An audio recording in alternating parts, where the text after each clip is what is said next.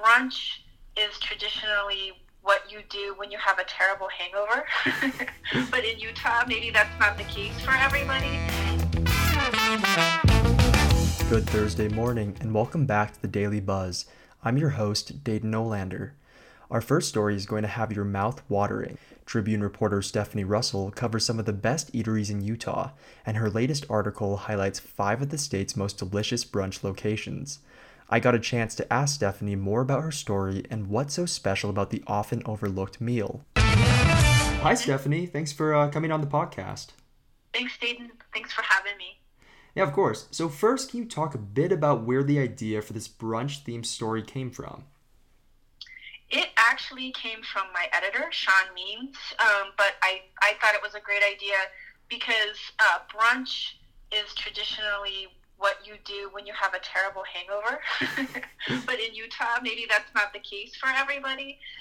And it seems like kind of a brunchy city. I moved here from St. Louis in January, and it wasn't quite as brunchy. And I think part of it is people go to brunch after church. Like a lot of people here go to church, and um, and it's very social and family oriented and i think it's more a way for people to sort of get together in groups. And of course there are those who have hangovers too but uh, and there's just so many different places to go to and they're so um, all over the map in terms of location and what they offer. And i mean you can get everything from like the classic you know um, you know, greasy diner, bacon and eggs to really high end stuff, uh, to things that are totally out of left field in terms of brunch. So yeah, I thought it was it would be a really interesting exercise, and it seemed like it would be useful to readers.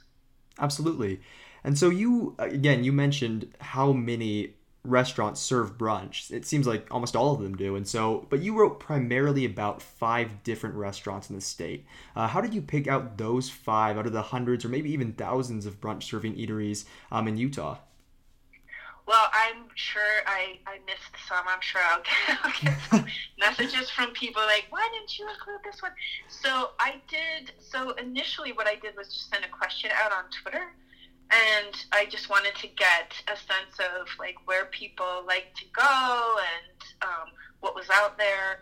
I got a huge response on Twitter, and so I took that into consideration, and I also took into consideration past reporting at different places, and I tried to find spots that I mean I think it's pretty easy for people to find you know sort of like the diner food bacon and egg stuff so I tried to find stuff that's a little special maybe slightly unusual, but still uh, places that people spoke really highly of. I also asked people to tell me why they liked these particular spots. So it was sort of uh, crowdsourced, but backed up by personal experience.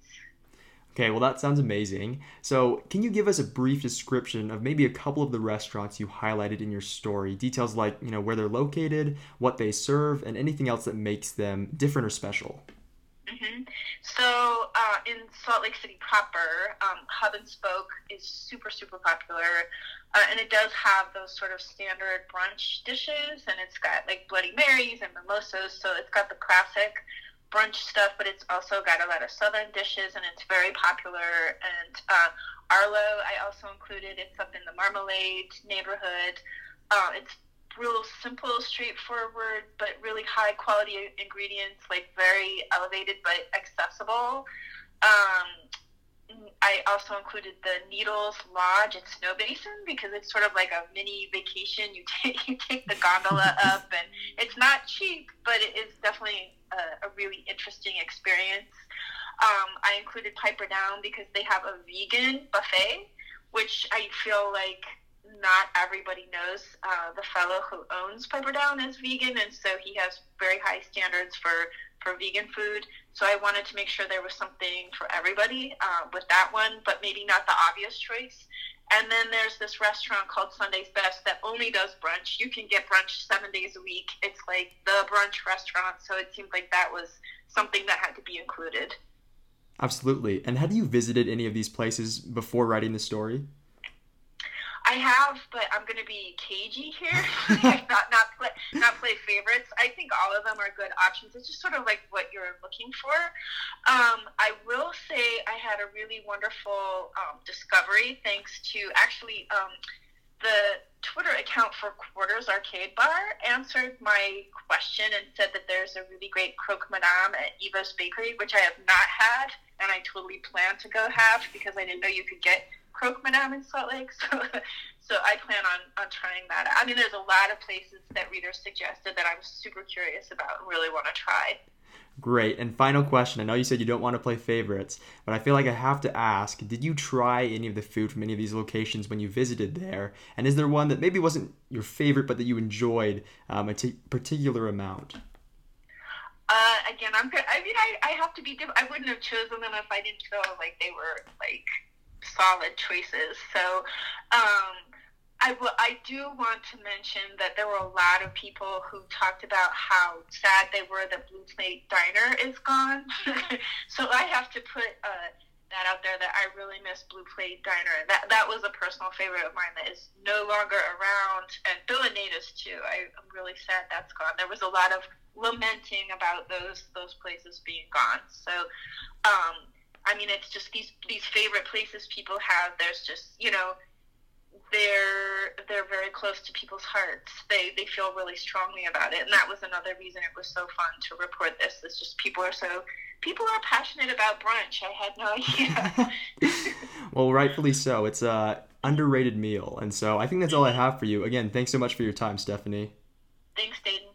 Stefene's story is out today, and you can find it at sltrib.com. Next, reporter Jordan Miller discusses her reporting on Utah's wildfire season and how to be prepared for one of these disasters.